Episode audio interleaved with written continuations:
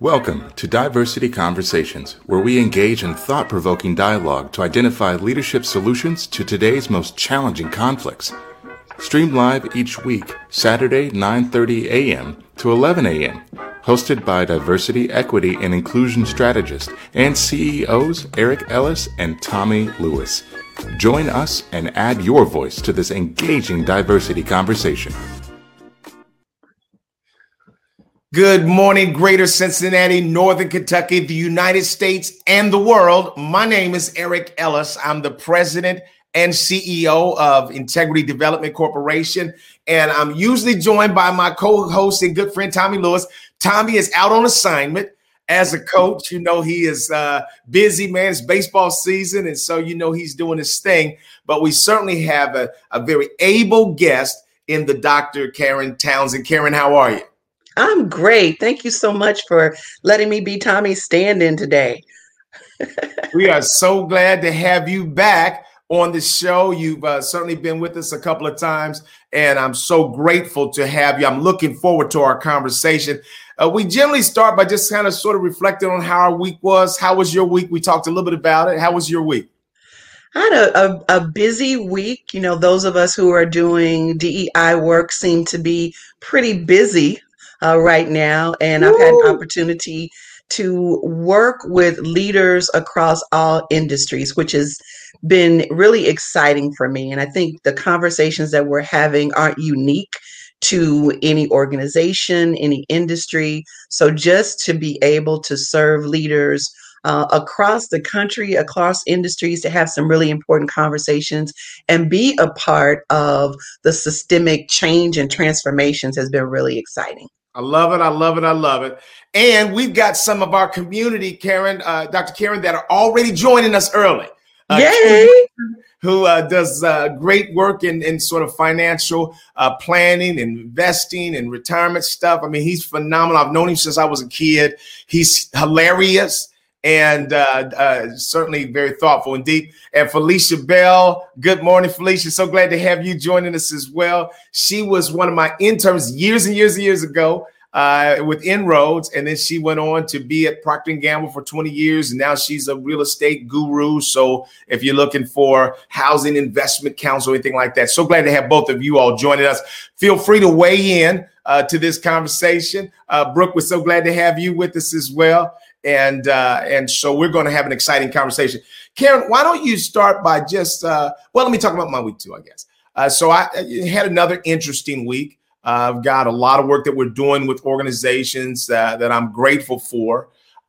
You know, it's interesting. There's some turbulence in the water out there, you know, and I think we're going to talk a little bit about that. There was all this initial excitement about, hey, we're going to change our organizations and we're going to change society. We're going to change the world. And I think in some ways, you know, there's some exhaustion that's early exhaustion that's beginning to sort of weigh in. And we'll talk a little bit about that.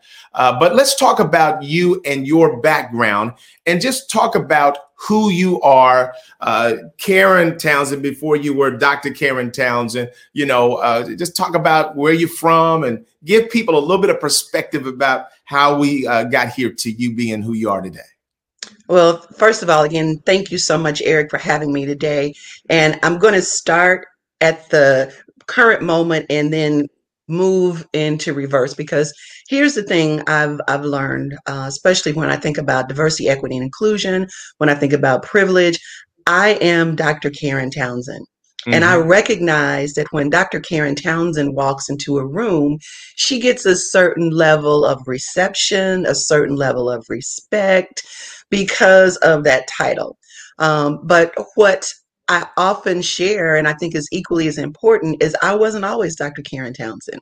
Mm-hmm. And based on the world we live in, I should not even be with you today on this platform, because I started off as a poor Black girl living in the projects, being raised by a single mother on welfare. One of the greatest things about welfare was that good government cheese. Anybody who remembers making macaroni and cheese out of that cardboard box cheese, put that in the chat. Come on, somebody. Everybody trying to act like you forgot about it. But that was part of my journey, and I never forget it, because I understand the original Karen my original resume that was all those things, I take her with me along the way, because I never want to forget the value in that journey. And when I'm advocating with educators, when I'm talking to corporate leaders, when I'm working with nonprofit executives, I'm advocating for her. So often people hear privilege and they think it's a dirty word. For me, I believe privilege means I have an obligation and a responsibility to speak for the people who are not in the room. Okay. So that's my philosophy as a person, as a professional. I started doing diversity, equity, and inclusion work before it was even a thing. I started reflecting back on that. And you may remember, Eric, because you and I met when I was working at the Ohio State University. Absolutely. In the Office of Minority Affairs. That's what we called it back then, Minority Affairs. And, you know, the name has changed from Multicultural Affairs, Diversity, Equity, and Inclusion, Belonging, whatever we call it. The issues are still relevant to this day. And whether I was working on a college campus trying to make sure that underrepresented students had access to higher education, or now working with corporate leaders to help them create inclusive environments, that's something that is important to me. So any opportunity I have to guide my clients through that, through the process, to work with people who look like me and people who don't look like me, to really understand the value of diversity, equity, and inclusion. It's not a check the box proposition. It's not, okay, if we get 3 Blacks and 2 Hispanics, someone from the LGBT community, we can check the box and say we've met our expectations. It's much more than that. It's how do we create organizations where everyone is not just represented, but feels as though they can make it in the organization. Right. Karen, let me ask you this. As I listen to you, and we've known each other for a long time, it oftentimes seems like there is a justice fire raging inside of you. There's something that says that we have got to make things fair and just. What was the spark that sort of lit that fuse in your life? That's a great question, Eric. I think there were probably several little things throughout my life that happened, and I felt that I wasn't treated fairly. Mm-hmm. But my mother always said, if you are not a part of the solution, you're part of the problem. Okay. So I want to be a part of creating solutions, and I have the opportunity to do that through my work. I remember back to my higher education days, I was on a college visit in Cleveland, Ohio, and I was talking to a young man who was interested in coming to Ohio State. And he was standing there talking to me, and his high school counselor came up and said, you don't need to talk to her. You can't go to college. You don't have what it takes. And I thought, how awful to just diminish this young man's dream. And I don't think that was an isolated incident. I think it happens in high schools, at a college fair. I think it happens in organizations when people are new and excited about their careers. I think it happens in communities when people want to serve but may not be encouraged to do so. So not just things that have happened in my life, but things that I have observed. And again, because of the platform that I have, maybe that young man couldn't speak for himself. So I felt compelled to speak for him. And I think you and I have that opportunity because of the work that we do to not only tell our own stories, but tell the stories of those people who don't get to go into the rooms that we get to go into. Right. Exactly. Excellent. Let me ask you this, too. I want you to sort of talk about, your family, your children, things like that. How have you navigated? Because we haven't talked a lot. How have you navigated this whole COVID-19, girl? I'm telling you, the reality is that I don't think we realize how much stress we up under. I don't know if you got your second dose and all like that, but I'm all dosed out. Glad to be. But how is your family? How have you navigated sort of this time? Well, we are fully vaccinated, so really excited about that. had the opportunity to visit with my mother for Mother's Day, which was awesome. I have two daughters, a 26-year-old who lives in New York, a 22-year-old who lives with us here in Ohio. And it was just great for the entire family to be able to be together for the first time in over a year. So that was wonderful. But I got to tell you, Eric, just in the spirit of truth and transparency, it has been a very difficult year in a number of ways, emotionally, spiritually, financially, relationship wise. It's been very difficult. Right. And I think back a year or so ago when the country went on lockdown, and you and I are both extroverts. And I like being around people. Well, guess what? I couldn't be around a whole lot of people. I had my husband and my daughter, and both of them are introverts. So they're okay, you know, being in the room, not saying anything. It was hard for me. And then the other thing that happened, because the work that we do, pre-COVID, we were standing in front of groups of people. We were in the organization. We were standing in front of the room. And I was always the person who said, I will never do virtual learning. I will never do anything. I quickly learned either I was going to have to learn how to do it and pivot, or I was going to go out of business. And initially I was curled up in a ball in the bed, depressed. I'm just being completely honest. Because you had just gotten a new office, hadn't you? I remember. Yes. As long as I've had my business, I had a home office. And in 2020, I'm making the big girl move. I'm getting my own. I was in my office for about 6 days and the country shut down. And so I was back home, and then all the projects that I had went away. And I heard all the reports. 1 in 6 small businesses is probably not going to make it. And I thought I was going to be one of those 1 in 6 business. But I ended a workshop. I attended a workshop for business owners about shifting your energy and really reevaluating the way you thought about your business. And it was a game changer for me because it allowed me to acknowledge how I was feeling. And what I've been saying to my clients now, that until you talk about how you feel, you cannot heal. And as companies are preparing, until you talk about how you feel, you cannot heal. And so I had to talk about it. I had to process it. And once I did that, Eric, I had a complete paradigm shift. Okay, how can I do my business differently so I can serve my clients with excellence? And it meant learning how to do things on a virtual platform, but not just being on the other side of a screen and just talking for an hour, but engaging them in the process. And it has been an amazing journey. And I am grateful. My calendar is full. I've been blessed to work with amazing leaders who understand the importance of this work. But, you know, back to your original question, it has been a journey, but I'm on the other side and I'm grateful. I'm grateful.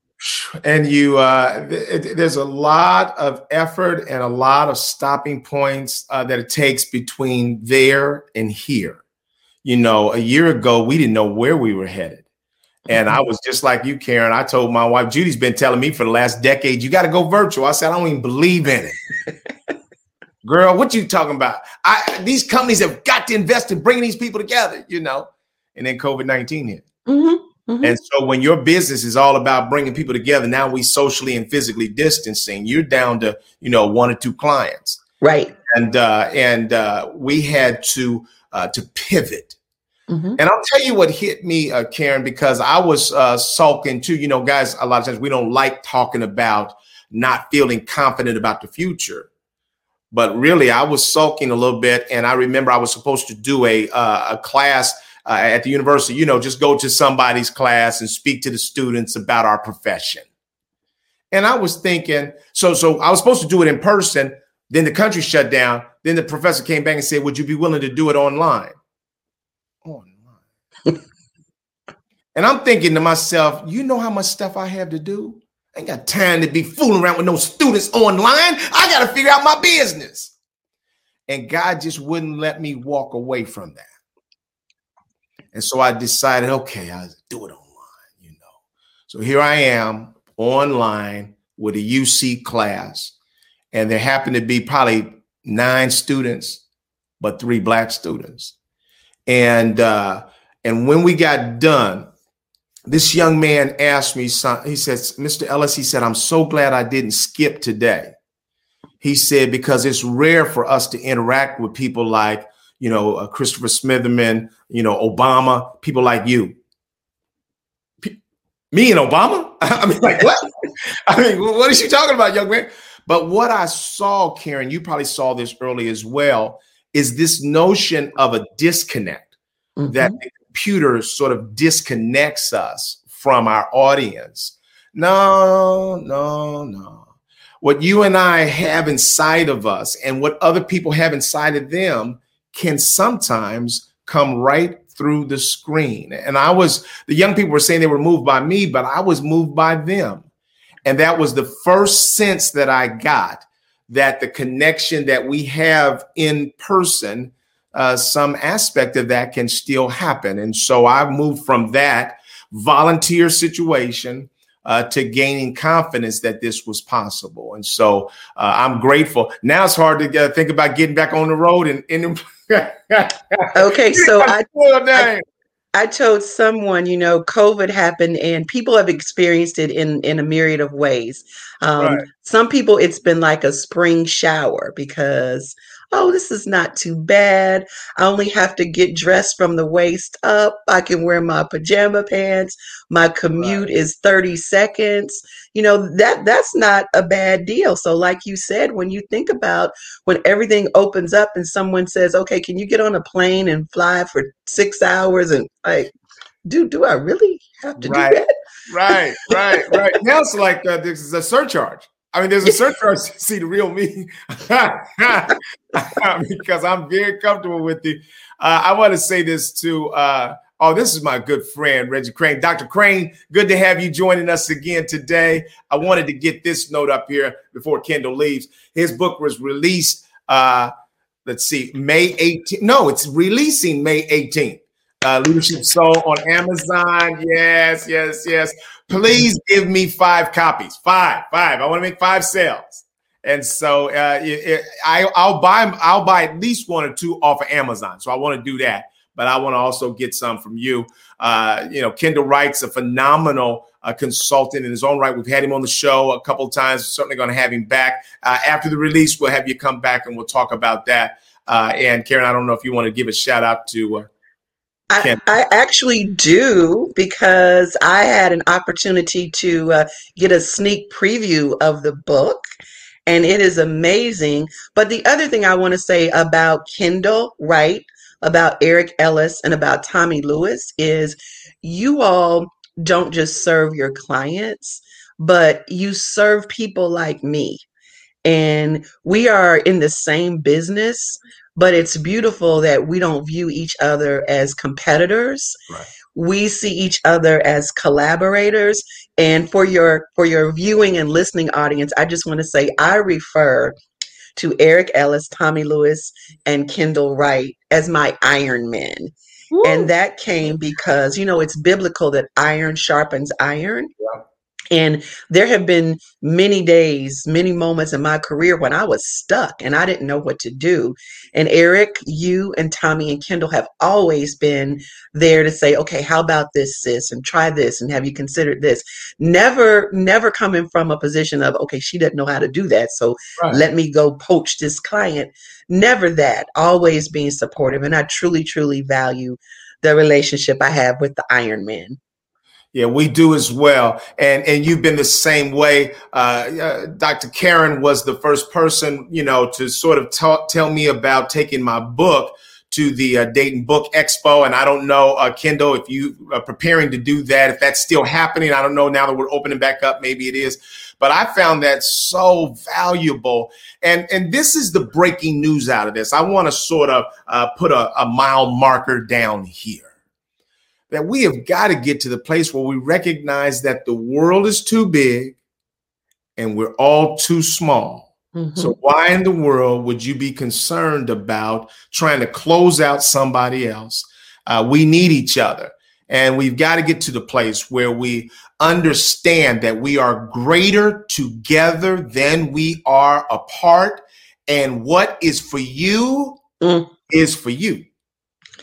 I'm glad you said that. And I know you are a person of faith, so it's okay for me to say that. But I tell folks that all the time, personally and professionally. I don't have any competition, because what Jesus has for me, it is for me. It has my name on it. I love you, boo. I love you, Eric. But if it's mine, you can't get it. So I don't have to worry about it. And what God has for you, I can't get it. And and to me, that gives me a level of peace. Right. It gives me a level of peace. Right, right. And Tommy and I, sometimes we've gone after the same contract, and I've shared with him what my numbers were. You know, hey, man, underbid this, you know, because we like that, because we care deeply about each other. I've done things Tommy has as well. I've done work for him. He's done work for me. I've walked away from clients and recommended Tommy and said, Tommy, now don't walk away from this. You know, here's what I think is so bad. I've seen it in relationships. Let's start there, and then we'll come back to business. That, you know, somebody's dating a person. They break up with them. Their friend kind of likes the person, but they block that. Like, no, you don't want, you know, or I'm going to be mad if you. Hold up. If I'm done, then whoever, if this is a better match for y'all, good luck. And I find that in business too often, Karen, we operate like that. You know, I'm saying, no. I said, do not be trying to put up some false, take a stand because I walked away. You know, it wasn't fit for me. It's going to be a great fit for you. And maybe they'll change. You know, maybe they'll be ready to sort of do something real with you, but it's still money. And don't walk away from that. And I'm so grateful to be able to say that. We've got to be more healthy. That's the problem, Karen, is that we oftentimes we just aren't healthy enough to be concerned about one another, to give people the freedom to meet other folks and work with them. If I'm working with somebody that you want to work with them. You know, if I've got consultants that I work with that you can use them. We got to stop just guard dogging everything and blocking each other in a world that's so broken and where the opportunities are limited. I've seen us sometimes get in a room in this town and close the door. Sometimes the biggest blocker sometimes can be people that look just like you. And that's not right. Absolutely. Well, let's see. We've got a couple of people. I did want to again mention Dr. Reggie Crane. He is with the United States Air Force, and we're doing some work together. He's a great, great leader there, and we're doing some things together. I'm so glad, Reggie, that you decide to join us. Dr. Karen Townsend also does some work with Wright-Patterson Air Force Base there in Dayton. And Felicia, we're so glad to have you joining us. So here's what I wanted to do. The thing that you and I, the topic that we really wanted to zero in on today was sort of where people are. Where is DEI post George Floyd? And so I don't know if you have an opening thought about that. You know, my question is, this is the question that most certainly diverse communities are asking. Is this simply a moment? In other words, is this a sort of a blip in a saga that hasn't changed much, or are we in the midst of real transformation? I don't know if you want to start. So, Eric, I think that is a very important question. I think it's very timely. And I don't know if I have the answer, but I have a response that I want to share. I am very concerned about whether or not what's happening right now is going to continue. And I actually said to someone the other day, we've got about 2 more weeks of interest in diversity and inclusion. I see you're laughing, and I don't know if you're laughing because of you got a psychic idea of what I'm about to say, but what I've been saying is my concern is that on May 25th of this year, we're going to do this 1 year look back, and we'll say a year ago today George Floyd died. Let me put a pin in it right there, because when people say to me that George Floyd died, I have to remind them that you die of old age. That's right. That's right. You die of stage 4 cancer. You die of injuries sustained in a car accident. George Floyd did not die. George Floyd was murdered. Okay. Right. So we're going to have this retrospective that on May 25th, 2020, George Floyd lost his life. That's what people will say to make it more palatable. Then someone will say, and Derek Chauvin was convicted of his murder. So then someone, I have this vision that somebody's going to come on an international public address system and say, "You may now return to your regularly scheduled racial profiling, systemic racism." Right. This, and I don't want that to be true, Eric. That's why I am doing as much work as I can, because I don't want this to be, okay, we did it, we done it, let's get back to what we've been doing. For some reason, I'm on Indeed's mailing list. Okay. And every day I get 6, 8, 10 announcements for diversity, equity, inclusion jobs. Right. Same here. That wasn't happening 18 months ago. That's right. But now all of a sudden, every organization is looking for a DEI professional. Right. Which I'm kind of excited, but I'm kind of concerned. And a friend of mine shared an article with me called How to Hire and Lose a Chief Diversity Officer in 6 Months. Okay. And it was all about how companies are on the bandwagon. We've got to have this DEI person, but the organization has not been set up for that person's success. That's right. They hire the person, but the person has no team. Right. They hire the person and the person has no budget. Right. They hire the person and the person doesn't report to the CEO. So do we really want this person to be successful? Are we really committed to systemic change? Are we really open to doing what I'm encouraging my clients to do? Are we committed to assessing, engaging, and listening to the people who make up our organization so that we can truly become inclusive? Mm-hmm. So that's where I am. And I don't even know if I answered your question. So yeah, no. That's excellent. So there's a lot of data out there that says that this is one of the hottest areas there is. And so I think that we are right to be a little skeptical. What I would say is that, I keep quoting this data that Gallup did a study of full-time workers around the globe where they found that 85% of people don't like their jobs and 75% dislike their bosses. So that's before we ever open our mouths to talk about diversity and inclusion. So I think that if organizations are struggling to be sort of people-centered in general, it shouldn't surprise us that we're not going to be well set up to really embrace DEI. I would say we know that all people have bias. 90% of those that we operate out of are unconscious. Mm-hmm. So that's part of the challenge. And we know that then, only 15% of people are self-aware. So you have the vast majority of people that are not self-aware, that are operating out of biases, that are unconscious, that are trying to now navigate a space that they never thought they had a problem in, because they're all good people. So you see that just is a blindness challenge, and they believe that they know who the providers are. They are people that are only interested in lowering standards to get people like them in. Because if the people had talent, then we already would have had them, because we're wonderful people. So that creates some challenges for organizations trying to really move that needle. And I would say that you have a couple of camps. So for me, one of the first sort of indications that the sea was shifting a bit was we were still thick in the pandemic, and I was getting messages. DSW, Black Lives Matter.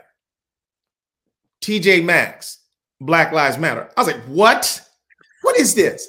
A year ago, like saying Black Lives Matter was like saying a four-letter word. Now I'm getting it on my phone on ads. People are desperate.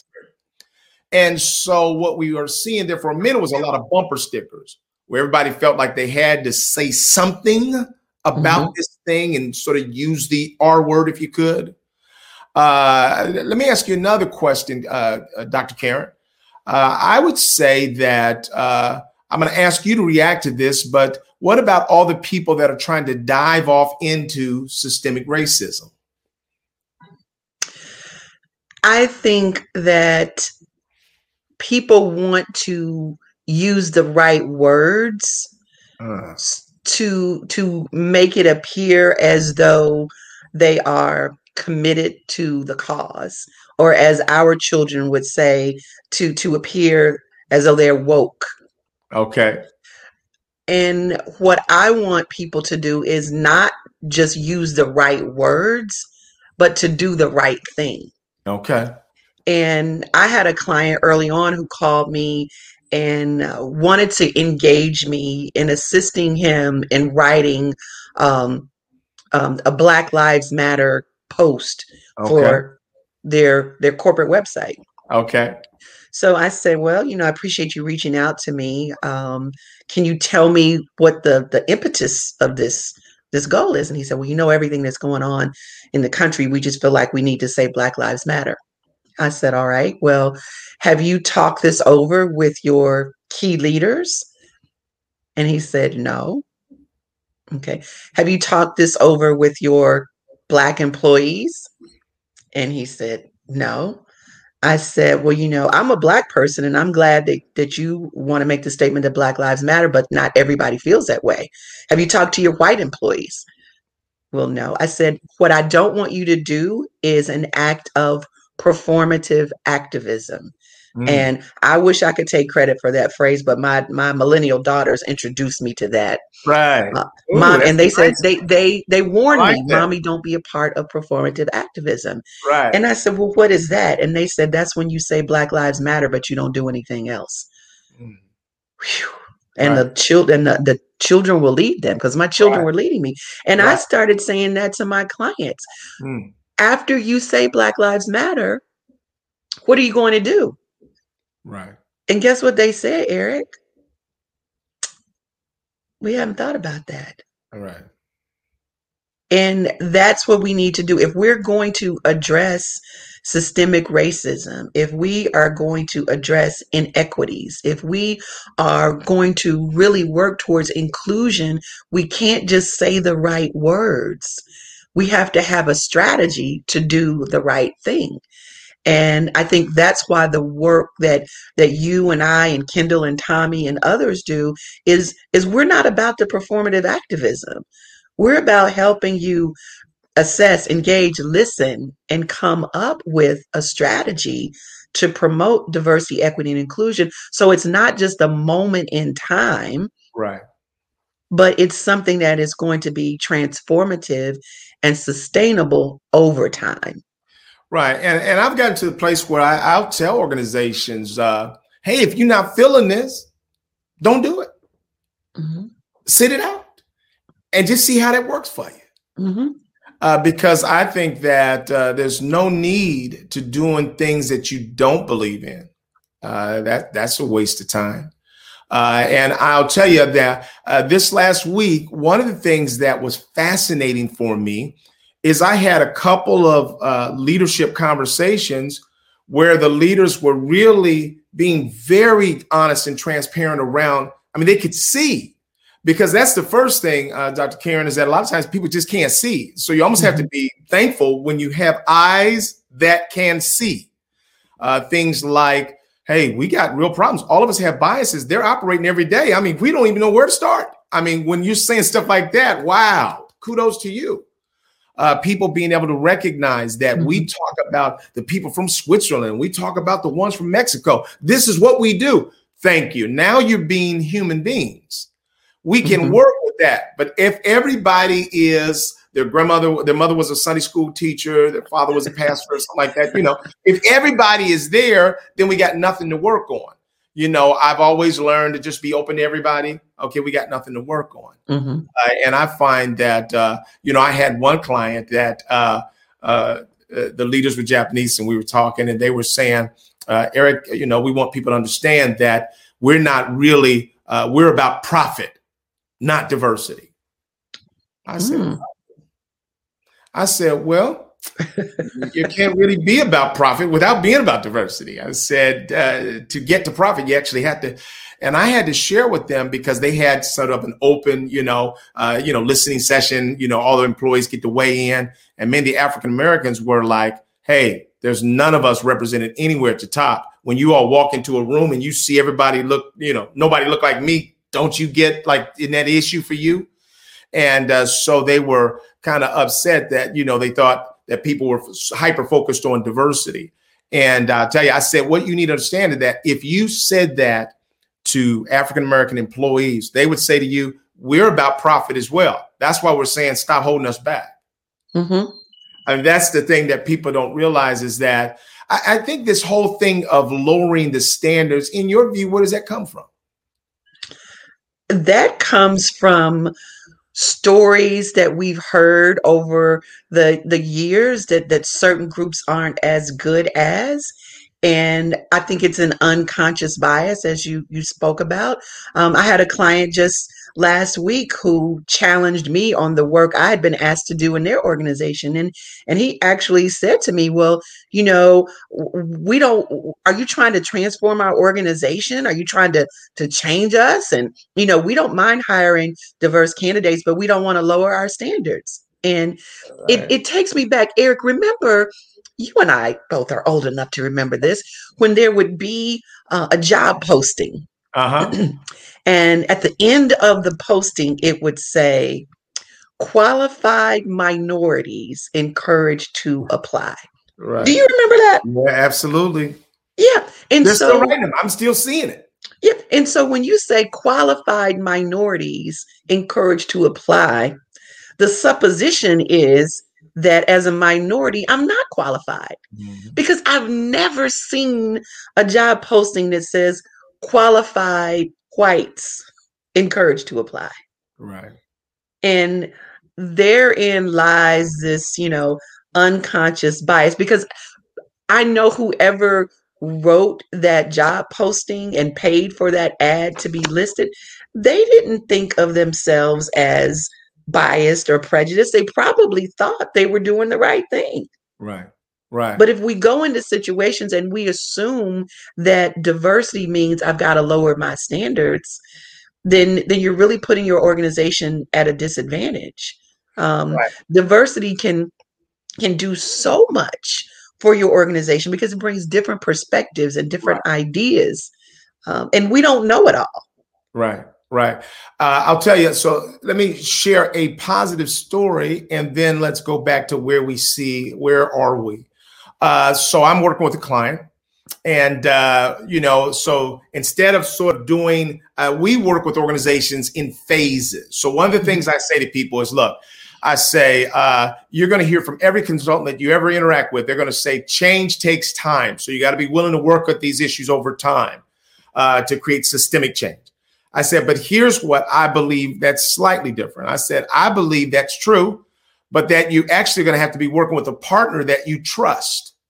In other words, you're going to have to build trust with me so that you're confident that the recommendations that I make are in your best interest and not mine. Mm-hmm. I said, so let's start in phases. So phase 1, 2, 3. And so, you know, I just believe that that's important for people to recognize that change is something that's going to take time. I've lost my train of thought about where I was going with it, but it'll come back. Yeah. Age. You're showing your age now, Eric. That's exactly right. But I just think that it's so important. Oh, it did come back. So so I was working with this group. And so I said, OK, let's start with, instead of your whole organization, let's start with 4 plants as pilots. So before you sort of try to do this across the organization, let's work with 4 plants as pilots. And so they picked out the 4 plants, and the one plant had a young white male. And I was looking forward to interacting with him. I thought he was sharp. He was, you know, quick mind, you know, that.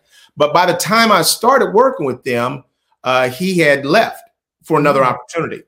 And so because I was encouraging them around diversity, they promoted an African-American male to plant manager. And so he had been there like 28 years.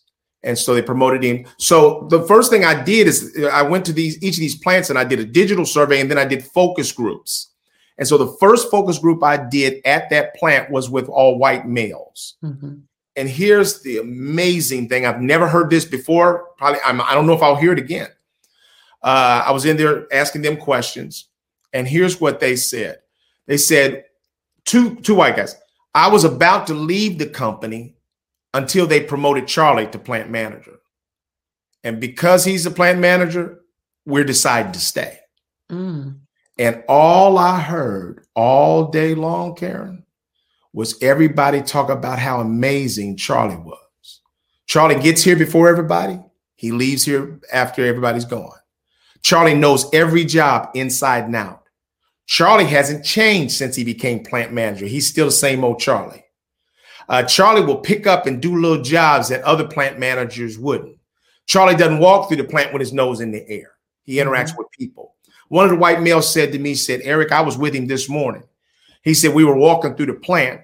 He said, and when I looked to the right, he said, by the time I looked back to the left, Charlie was over coaching a young person that was driving a forklift on making sure that they stayed safe. He said, and Charlie wasn't talking as much about the equipment or the job as he was about that person and their safety and their family. Mm-hmm. He said, when I saw how he was approaching, I said, I would have never approached it that way.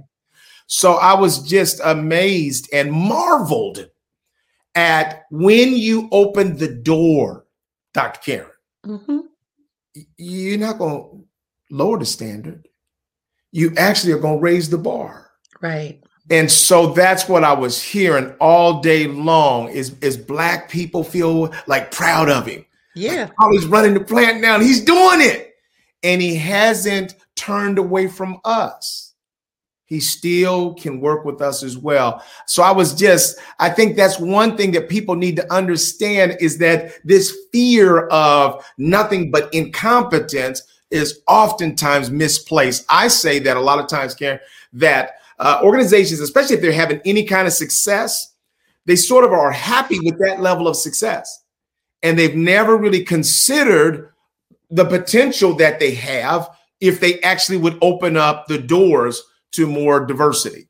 Absolutely. Absolutely. And so that's one of the challenges that we see. So as we look at where we are right now, what are the things that you're seeing that people are doing that you think are problematic and sort of put the future at risk? And what are things that you're seeing that people are doing that you're saying this is in the right direction? Two things come to mind. Because everyone wants to demonstrate their commitment to diversity, equity, and inclusion, they want to put any person of color in the position. All right. Oh, no. So I was getting so many calls from my African American colleagues who were being tapped to take on diversity, equity, and inclusion work. And that's not their area of expertise. Right. Eric, it happens so many times. I actually created a workshop called The Struggle is Real. Right. And presented it at the Society for Human Resources Management. I have a friend, she is a high-level regional vice president for a national nonprofit. Excellent fundraiser, excellent leader, excellent at her job. Well, after the George Floyd situation, the CEO reached out to her and said, hey, I want you to start coming to our leadership meetings. Mm. She's excited, been with the company all these years, never been excited to come to the leadership meetings. She goes to the leadership meetings. And even though it was Zoom, she was there, not asked to make a statement, not asked to contribute, not asked to share what's going on. Just there, just a face. Right. What I call the optics of inclusion. Wow. We just want to show her, but she doesn't say anything. Right. Second colleague, she's a social worker, excellent social worker, loves being a social worker, great at it. Her boss says, we need you to do a diversity presentation at our next leadership meeting. She's like, I don't know how to do that. Well, you can do it. We believe in you. You can do it. Right. So she tried her very best, Eric, but she didn't do well because that's not what she does. Right. It blew up in her face. Mm. Yeah. Colleagues all mad at her. Yeah, landmines. Now nobody wants to talk about diversity, equity, and inclusion. And so I was sharing with these leaders, I'm Dr. Karen Townsend, Eric, but if there's a 12-car pileup on I-75, you can help with that. You know, UC Health should not call me and say, hey, we need you to come in and do cardiothoracic surgery. I'm not that kind of doctor. Right. And when you just put any person of color in the DEI position, you're doing a disservice to them. You're doing a disservice to your organization. If you are committed to this work, if you are committed to seeing your organization move forward, hire a person with expertise. If you don't have anyone internally, that's what we're here to do. We can help you with that. This is what we do. So that's the first challenge that's concerning to me, that we'll just pluck any person of color and say, you are now the diversity person. Right. The other thing I see is companies saying, okay, we're gonna do diversity training. You know, let's come in and do a day of diversity training.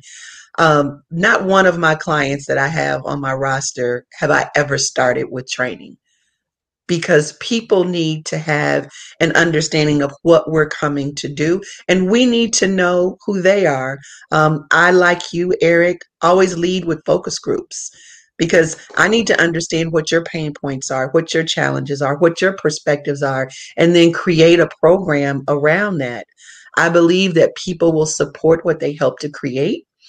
And if they are part of the co-creation through focus groups and surveys, then when they ultimately show up for the training, they already know who we are. We're not this unknown entity, and they're more likely to be engaged and open to the training that we have to offer. Right. And I see so organizations that are focused heavily on recruitment. So what we are seeing, if we look at sort of the question of where are we? Is this a moment in time? And are we going to, after our year anniversary, are we going to sort of magically say, okay, back to business as usual? I don't think so. I think that we are seeing a sea change in this regard. I just believe that the millennials ain't having it. They're not having it. And you can get all white class of millennials and they be talking about this is too white. I mean, they're saying, where's the color? I mean, so what we're seeing right now is that, and these young people don't care about the job. They don't care. They just assume protest and be at home, you know. Mm-hmm. And so and they're active on social media. So whatever you are doing is going to be exposed. Everybody's putting demands on companies.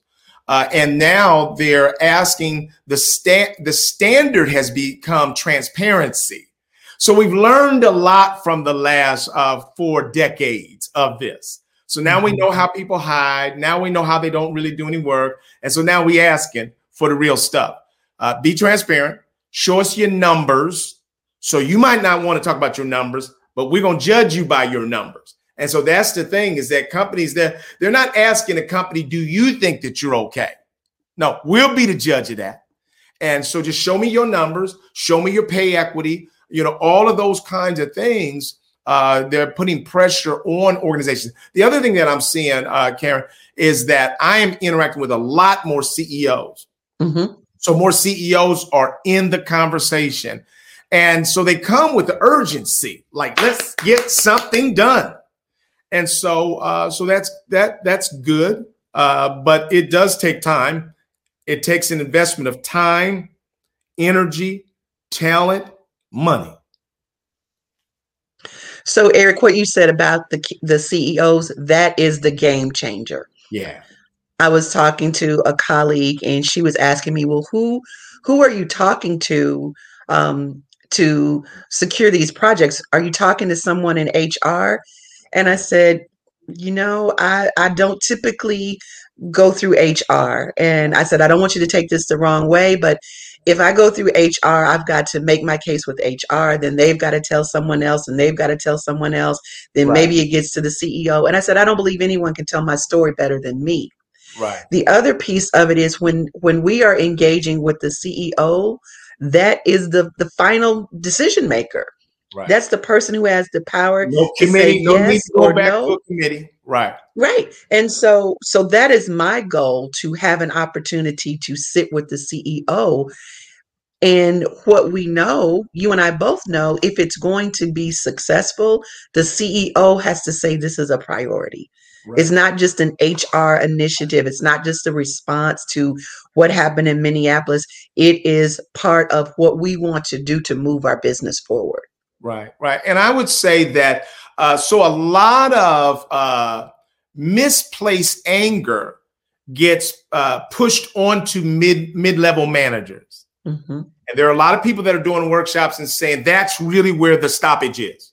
It's in the mid-level manager. No.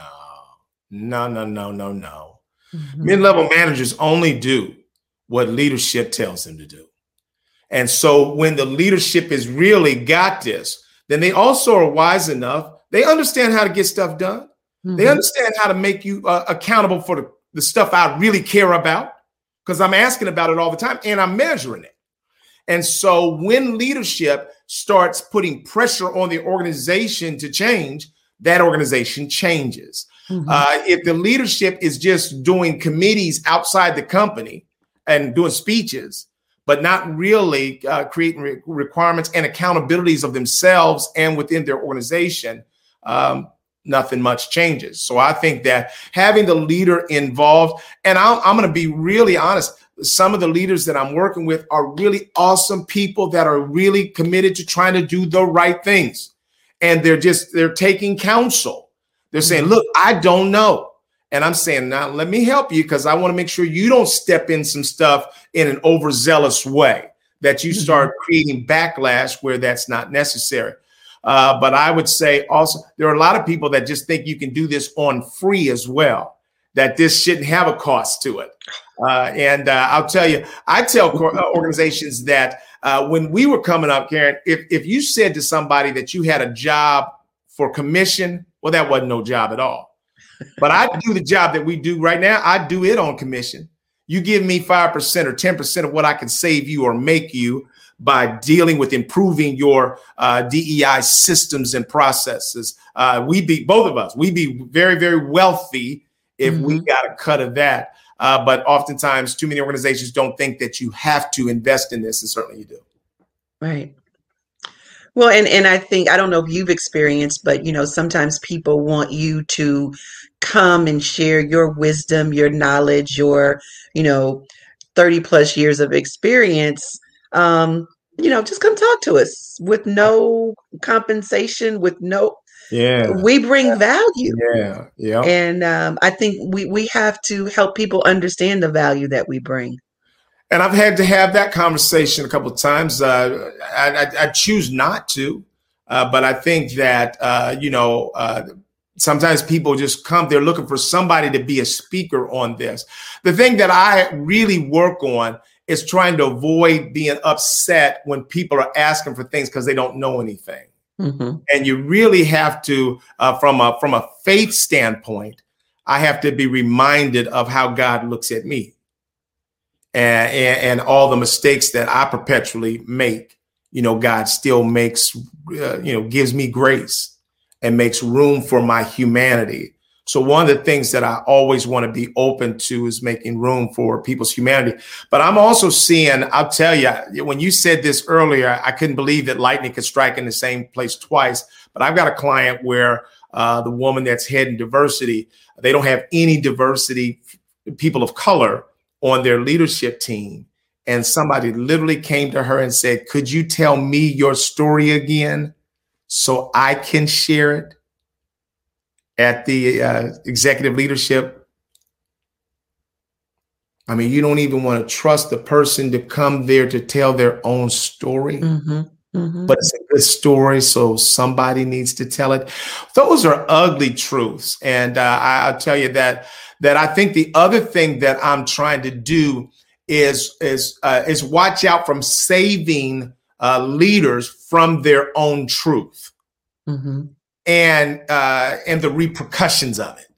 Mm-hmm. I think sometimes you have to say, hey, sounds good to me. And I've said that on occasion, but I've said this. I said, now I can tell you what the response is going to be.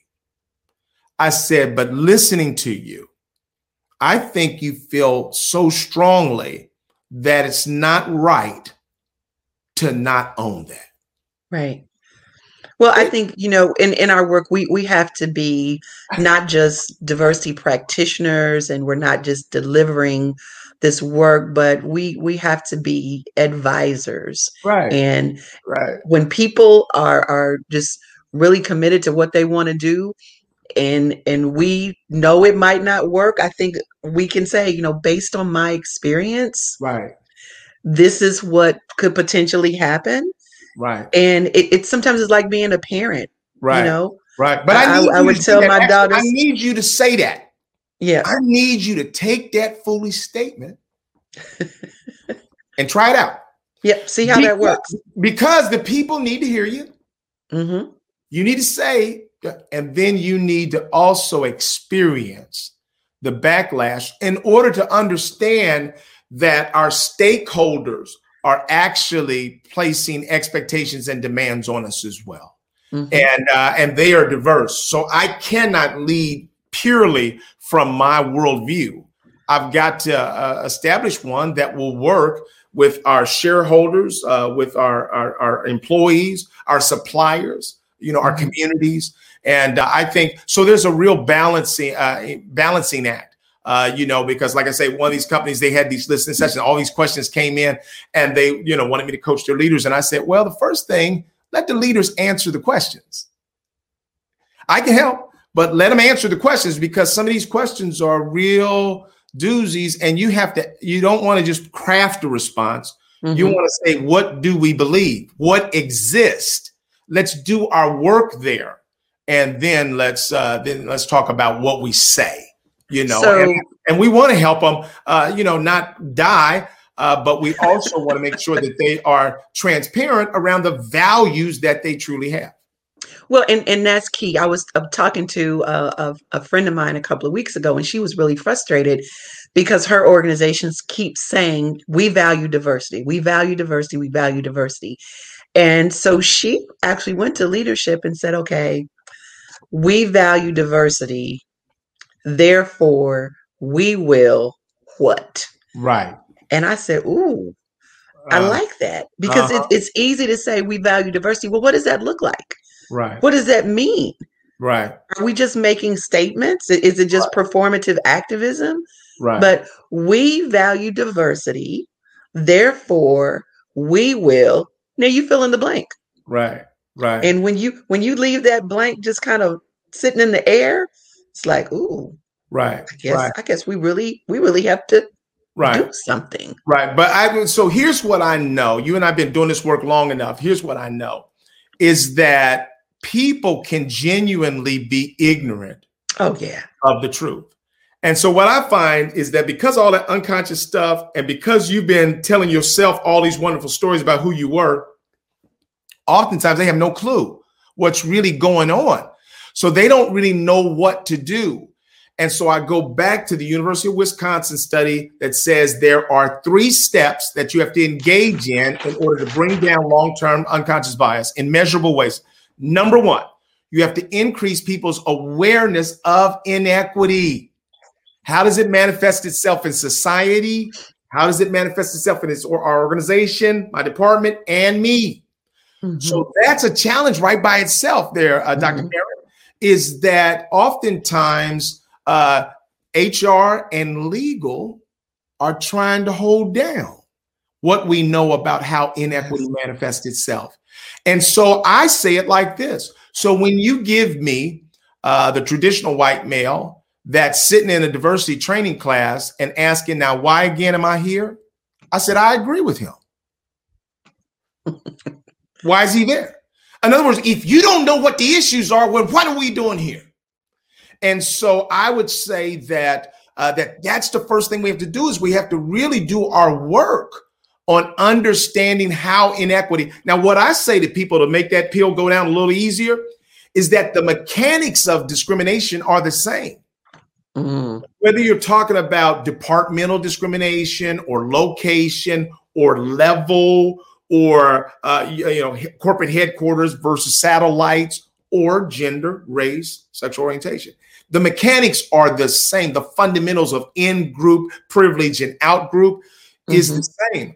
I said it just weighs differently based upon who you are. And what I find is that organizations don't know much about any of those. And so my whole thing is, what is it costing you to not? So you want to ultimately remove barriers so that all people can rise to the level of their talent, skill, and ability.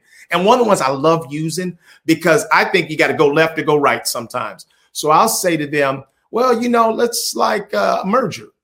Like, say if you buy another company, I said, here's what conversation one sounds like. Hey, we're so glad to have you all as a part of our team. We're really proud of you all. We don't see ourselves as making a lot of changes at all. We really appreciate a lot about what you all do. And we see this is going to be a wonderful partnership. That's conversation number one. By conversation number three, we won, you lost, this is how we do things. It's the same stuff. And the problem is you haven't investigated them well enough to understand actually what they do and how they do it. Because if you did, you might find that some of their systems and practices might be things that you need to adopt. That's the same thing that we're dealing with. That when you don't investigate diverse people well enough, you don't know who I am. You don't know what I have to contribute. And so those are the problems that we're constantly seeing organizations be faced with, that they are oftentimes blind of. And so they sit around, because most of our conversations are about our products and our services. And we just keep talking about it in the system as it exists today. Right. Well, and I think organizations are typically focused on that. You talked about the one company. We're focused on the profit. We're focused on the profit. We focus on profits. We focus on products. We focus on processes and productivity. And we forget the most important P, which is the people. And if we would be thoughtful enough to consider the impact of our people on all that we do and all the people, we would see increases in our profitability and productivity. Our processes would be more efficient and effective. And I don't know if you've talked about this ever on the show, Eric, but just the whole business case for diversity and, the Harvard study, that's it.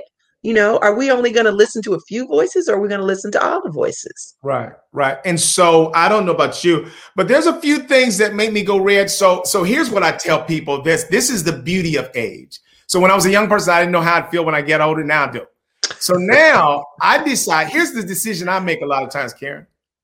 If you don't care, I don't really care. I mean, I can't care more than you. That's what I would say. That I've gotten out of the habit of putting more stress on myself when you don't have it. So if you're not really working that hard, and let's work on the things that you think that you want to do. But one of the things that makes me go red still is where you say, well, we're really, our real priorities are the business priorities, and really, our profit and our business growth, that's our number one focus. I mean, it just sends me red, and I have to just hold my seat and just hold the peas in my mouth, because everything's screaming at me, what are you saying? Because here's an analogy that I say to people sometimes, and this is crazy, but I just say it. I said, I would suggest to you that the greediest business owner in the world, they have to be really, really, truly greedy. In other words, they'd have to want to make all the money. I said, because if they did, then they would focus on diversity if they wanted all the money. I said, but if they didn't want all the money, then they could bring on a brother-in-law, a cousin, sister, any old body to do the job. I said, but if you really wanted to make all the money, if you wanted your people to do their very best, then you would treat them with kindness. You would respect them. You would pay them well. You would make sure that they're doing it. Why? Because I want them to do the very best. So if this finger is a person, and I have from 0 to 100% of their contribution, their productivity, that's going to go up as I do the things that drive that up. That would mean, I said, now, if the greediest person in the world would be focused on diversity and inclusion, what does that mean about the rest of us? And so it throws them, because I just want to sear into people's thinking this notion of that profit and success is not the opposite of diversity. No. That the only way you get truly to profit and success is by really taking care of your greatest asset, which is your people. And as soon as I decide that we want to bring you on board, then I probably should make the decision that I want to get the most that we can out of you. And that means discovering who you are and what you like and what makes you tick, all of that. The reason why, Dr. Karen, I am interested in the people that work for me giving me critical feedback is because I want to be better. Well, and I think when you open that door to your people, not only are you better, but they get to be better and the organization gets to be better. That's right. So I'm working with a leader, not around diversity per se, but everything for me has a diversity element. And this leader was just feeling really overwhelmed with everything that had happened, but didn't really trust the people around them to do new things. Right. And I said, I want you to try an experiment next week. When you have your team meeting, I want you to ask your team members this question. What is one thing that you would love to do for the organization that you've never been asked to do? And so the leader was like, really? You want me to ask that? Yeah, just let's do it as an experiment. Ooh, I love that question. Love it. So the leader goes into the meeting and says, you know, hey, we've got all these projects coming up. Is there anything that you would like to do that you've never been asked to do? Hands go up. Well, I would like to take on more responsibilities in marketing. Well, I would like to take on more responsibility. So in the course of a 45-minute meeting, 3 people raised their hands about things they wanted to do but had never been asked to do. So number 1, it took those 3 things off the leader's plate. Right. Number 2, it allowed 3 people to do something new for the organization. And within 30 days, they had done those projects with excellence. Right. In a way that had never been done before. Right. Right. Because they were invited, they were asked, they were engaged, and they were encouraged. Right. What if all our organizational leaders did that? Right. What would the impact be? That's exactly right. There's an article that talks about sort of the 6 reasons why people work. And it basically says that why people work shapes how they work. Mm. And there are 3 reasons that drive up motivation and performance and 3 that drive down motivation and performance. When people, when their work feels like play, their motivation is high, their performance is high. When their work has purpose to it, their motivation is high, their performance is high. And when their work has potential, when their work, when why they work is because of emotional pressure. People say, I can't resign. Nobody else can do this. Mm-hmm. Economic pressure. I'm just trying to pay the bills. Mm. That's why I work. Or just inertia. Some people get up. They don't even know why. They just on autopilot. They just show up. So I think that so much of this is about trying to create an environment where you are trying to tap into why people are working and giving people more opportunity to work in their strength areas. Yeah. Than in just doing any old job. And I think that organizations have to spend a lot more time sort of customizing the job to fit the person and to fit the needs of the organization. And that would then include us.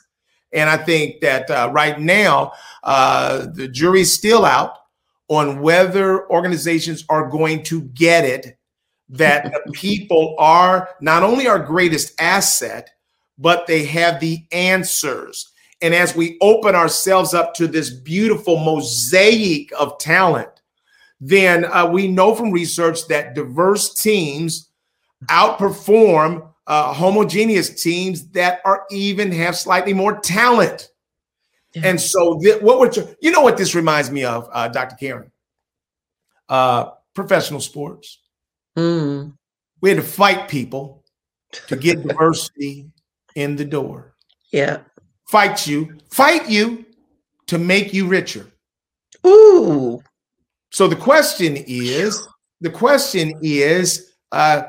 professional sports owners, which bankroll, which budget do you want?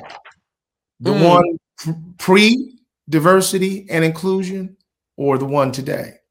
And so I think that that's what organizations are not understanding, that the war that people are fighting you for is for greater success for you. Mm-hmm. This is not simply about somebody else. You can react to that. And there was a comment here that I wanted you to react to, too, from Jason.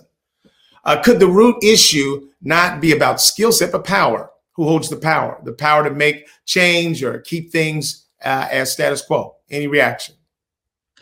I think definitely that's a part of it. I read an article years ago, and it talked about fear, that what would happen if underrepresented people somehow found themselves in positions of power, mm-hmm. and would they do to the dominant culture mm-hmm. what had been done to them?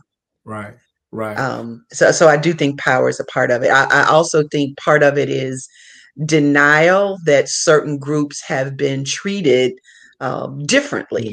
Yeah. Yeah. We do work with Jane Elliott's materials around brown eye, blue eyes, and she's amazing to me because she's in her 80s and she's still doing this work. I don't know if I told you, Eric, but she and I have become friends. Okay. And we email each other back and forth quite a bit. That's special. And one of the questions she asked in a group, she's probably done it many times, is we always want to say that everyone is treated equally. But if you as a white person had the opportunity tomorrow to decide if you wanted to wake up white or black, stand up if you would want to wake up black, knowing the way black people are treated in this country. Mm-hmm. Just a question. Right. Just a question. And right. I think that speaks to the power dynamics. I think it speaks to the way there's disparate treatment of people in our country, and what would happen if there was a power shift. Right. What would happen? So, right. So one of the things that I see then, bringing that point even back to our conversation, is that many organizations right now that are being pressed to focus on diversifying their numbers. I don't know about you, but I see maybe 7 out of 10 or 8 out of 10 that want to start from the bottom and sort of grow diversity from the bottom. And I say to them, one of the questions that I ask organizations is, do you promote strictly from within, or do you promote strictly from outside, or do you do a hybrid? Mm-hmm. And most of them say it's a hybrid. So I say, if it is a hybrid, then why are you focusing simply on trying to grow your diverse talent from the bottom? Because it is about power. Mm-hmm. And sometimes we don't want to shift, because if you start bringing people in at higher levels, then that puts all of us in jeopardy. Mm-hmm. And I think that's a mistake. If the research says that one of the best ways to improve our diverse representation is by increasing diversity on our hiring panels and our promotion panels, mm-hmm. then to some extent we have to have more diversity. So if we get more diversity in places of power, that will automatically help us to increase our diversity. I think that people sometimes struggle with that. Well, I think that when we're talking about diversity, equity, and inclusion in our organizations, I think we have to really look at our organizations at every level. I'm sure you've probably had the experience, Eric, when people say, 30% of our workforce is minority or 40%. My question is, that's wonderful. Tell me where they are. Because If they're all at the entry level and for whatever reason, they never seem to ascend to management or leadership, for me, that's curious. That's interesting. If if 40% of your workforce is diverse candidates, but 100% of your leadership is not. Right. What is the message to me as that entry-level diverse candidate? Can right. I make it here? Can I grow here? Is there a place for me? Representation matters. And I think we right. have to ask ourselves, why do we have diversity at one part of our organization, but not at all parts?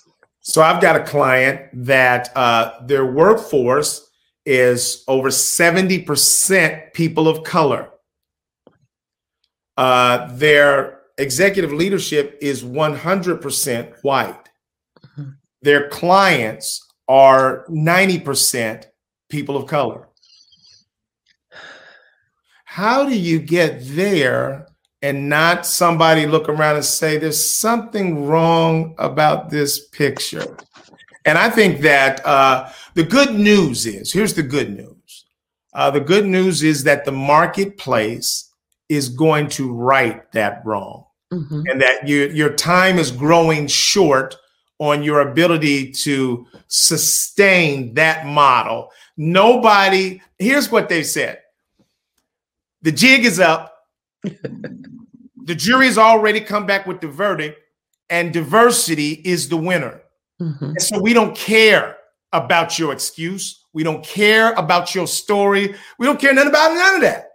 We are going to judge you as being biased right. if it's not there. So that's what the verdict is, that no matter what, you're probably going to be judged biased if you don't have valuable, diverse representation throughout the organization. So I think that that's where we are right now, whether people like it or not.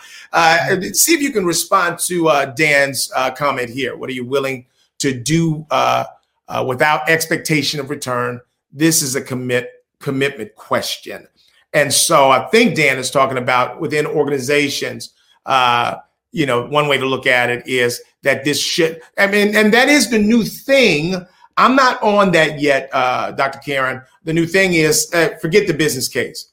We go back to, you ought to do this because it's the right thing. I get that. But I've been around the block a few times, and I really think that if these organizations can't find a way to make some sense out of it, they typically deal with it like you would sort of an offering, not to mm-hmm. tie, but an offering, just whatever you got, whatever change in your pocket, just throw it in the pan. That's how they deal with DEI.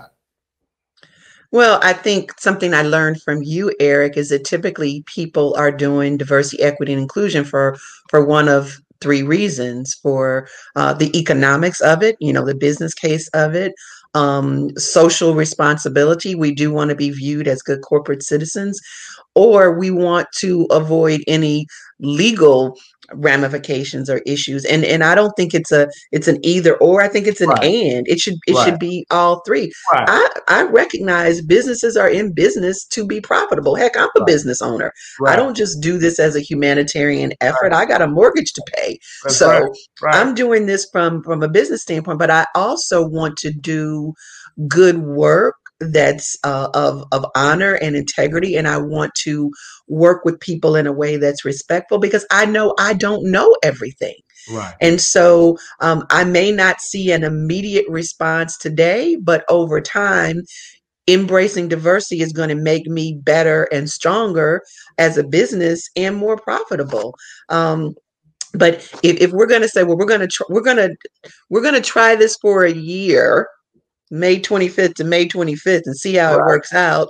And if it doesn't work out, well, we tried it. So we're going back to business as unusual. That's my new class I'm creating. We have to give things time. And we also have to measure it beyond just a profit and loss statement. We measure it based on the people in our organizations who are engaged or disengaged. We right. measure it by people's level of commitment and enthusiasm around the work that they're doing. So it's not an either or proposition. It's and. Right. You and I come from an activism kind of background, a social justice background. And that still lives in me today. And it informs the ways that I even work with some of my clients. So I've got a couple of clients where I've said, so a university came to me and asked me to sort of mediate a conversation between the president and the students of color and their demands. And I said, well, I wanted to talk to the students first, mm-hmm. before I was on the payroll of the university. And they were like, well, we don't, recommend that. And I said, well, I don't work for you right now, And so they said, well, what's the upside? I said, well, the upside is that they may see me as a sort of a balanced, fair arbiter. They might even see me as a mentor or a father. I said, and then that has some value. They said, well, what's the downside? I said, the downside is that they see me as in the way. Mm-hmm. Like, get out the way. We want to just talk to the president ourselves. They said, well, what do we do then? I said, well, I come back to you and I say, I'm the wrong guy. You got to find somebody else. And so I met with those students. We had a powerful conversation. And I almost basically asked them, are you all okay with me sort of being the mediator here? I gave them power to speak to that. And they said, absolutely. And so we worked over this over time. And now they have the relationship that was built. The students wanted to get right at it the first time. I said, no, let's do a sort of, join up. Let's get to know each other. Let's talk about who we are. Let's learn about our background and the background of our administrators. And so it was powerful. I just did this with another client that came to me, and they had a couple of employees that are color that are coming at them. So I said, well, before I accept that, let me talk to them. And so when I talked to them, they didn't even want to meet with me. And then they found out somewhere through the grapevine that I was a person of color. They were like, what? This is a person of color? Yeah, we coming. So they came out and met with me. And then after the meeting, they wanted to sort of reconcile with the organization. And the organization struggled with that. Mm-hmm. Like, hold on now. What? How? I said, well, now you're saying you might not want them. I said, but I'm a reconciler. That's what I do. So you put me anywhere. I'm trying to put people together. If you don't want that, then I'm the wrong person. But I think we have to be courageous enough to say that, and I've said it, I'm probably not the consultant that you want. Right. We're not trying to say that all the time, but sometimes you have to say it, because what you want to say to them is that I'm the person that you come together with when you're really trying to bring about some real change, and you don't see the other side as the whole problem. Yeah, I said, but hey, there are a lot of people that will, work with you on the agenda that you have. So, you're not stuck with me. But I think that what I'm saying is that at some point, we have to be willing to be. This is what I wanted to say, is that we're doing the role that HR actually should be in. Mm-hmm. HR should be a representative of both leadership and the people. Mm-hmm. They have to be fair, fighting for everybody, not simply fighting for the company. And when everybody feels like you are fairly fighting for them, we can then negotiate something that works best for everyone. But do you think most HR professionals are equipped to do it? Well, here's what I know. Prepared? HR professionals say this. They say that companies use us mainly for our sort of administrative skills and not our strategic skills. So they're not even asking us a whole lot about that. They're asking us to hire, fire, interview. That's what they're asking us to do. And so they do have more skills than they're being tapped for, but they don't have all of these skills because they've not been called upon or required. So they have to go back and do some retooling to understand these aspects. But I'd say they're currently still being underutilized, and organizations are telling them what to do for them, as opposed to inviting them in to help think strategically about the directions that we need to go in. Mm-hmm. Yeah. So let's just we got just a few minutes left. I have just anything else, Karen, that for you comes to mind as interesting conversation, questions that you have about where we are? I do think that this is one of the, this is a timestamp on history, where we are right now. And it is going to be very important for people like you and me who do diversity, equity, and inclusion work to do it to the best of our ability. one of the reasons I'm running as fast as I can is because I think some people who don't have the passion or the commitment or the expertise are being tapped to do this work. Mm-hmm. And they may not have the passion, the skills to do the work. And I don't want our work to suffer. I don't want anybody just to, because they are a diverse person, to be called in to do the work and they're not equipped to do it.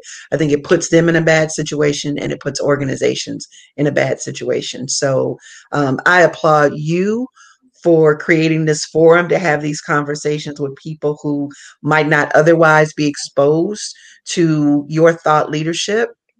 I think moving forward, it needs to be not just people who are doing diversity, equity, and inclusion work, but people who are in organizations to give them the words to say or the courage to call upon their leaders, their managers, their supervisors about what they need in order to fully contribute to the success of the organization. Because I don't believe that most people go to work to be slackers.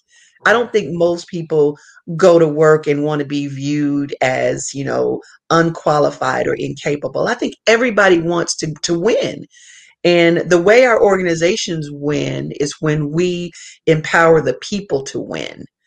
And for all too often in too many situations, there are only certain groups of people who have been equipped and empowered to win. And then those are the people who get to ascend to the highest levels.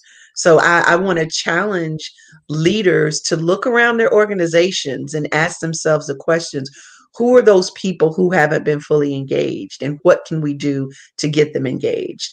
And if you are a member of an organization and you don't feel like you have been given those opportunities to courageously raise your hand and say, I want to contribute at the highest levels.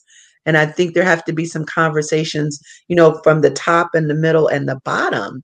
And that's where we can truly leverage the diversity of organizations. Thank you for that, Karen. I agree with you 100%. I would say that organizations, leaders within organizations have to begin to imagine a future that is stronger, better, and more successful because of diversity, equity, and inclusion versus weaker and less capable. And if you're looking for any evidence to support that, all you have to do is look at how many companies who were not ready for the remote workplace, who were 5 to 10 years away from it, but they got forced into it because of COVID-19. And what we've seen is that over 80% of the people that are working remotely are doing as good or better than they were from a productivity standpoint, from a cranking out the work. Matter of fact, many people aren't able to shut the work off. That's a problem. Right. They're not even able to shut it off. So they're at home working themselves to death. You got probably 10% that went home and were slackers, but I would argue that that was the same 10% that was slacking in the office. Anyway. So organizations couldn't imagine that their work could continue and that people could be trusted. Right. I would say the same thing is true about this, that you're not seeing the potential that exists as you begin to open up those doors and as you begin to open up people to be able to, that just seems so common sense to me, Karen. But Eric, I believe you said this to me once, common sense doesn't always lead to common action. Right. Well, I want to thank you for stopping by this way this morning. Brilliant thought leader. How can people get in touch with you, Dr. Karen, if they're interested in follow-up conversations or utilizing your services? How can they contact you? I'm at DrKarenTownsend.com. Our website is being updated, but if you visit, you can put in your contact information and I will be happy to respond to you and just be a part of helping you be successful. Excellent, excellent. Well, thank you for investing your brilliance and your time in this conversation this morning. We'll continue on. I'll be following up with you as we compare notes and try to make a difference in the world around us. We want to thank you all that have chosen to be active participants in our community. We love you. We love you. We love you. We're so appreciative. If you have some people that you think we ought to have on, make sure you reach out to me.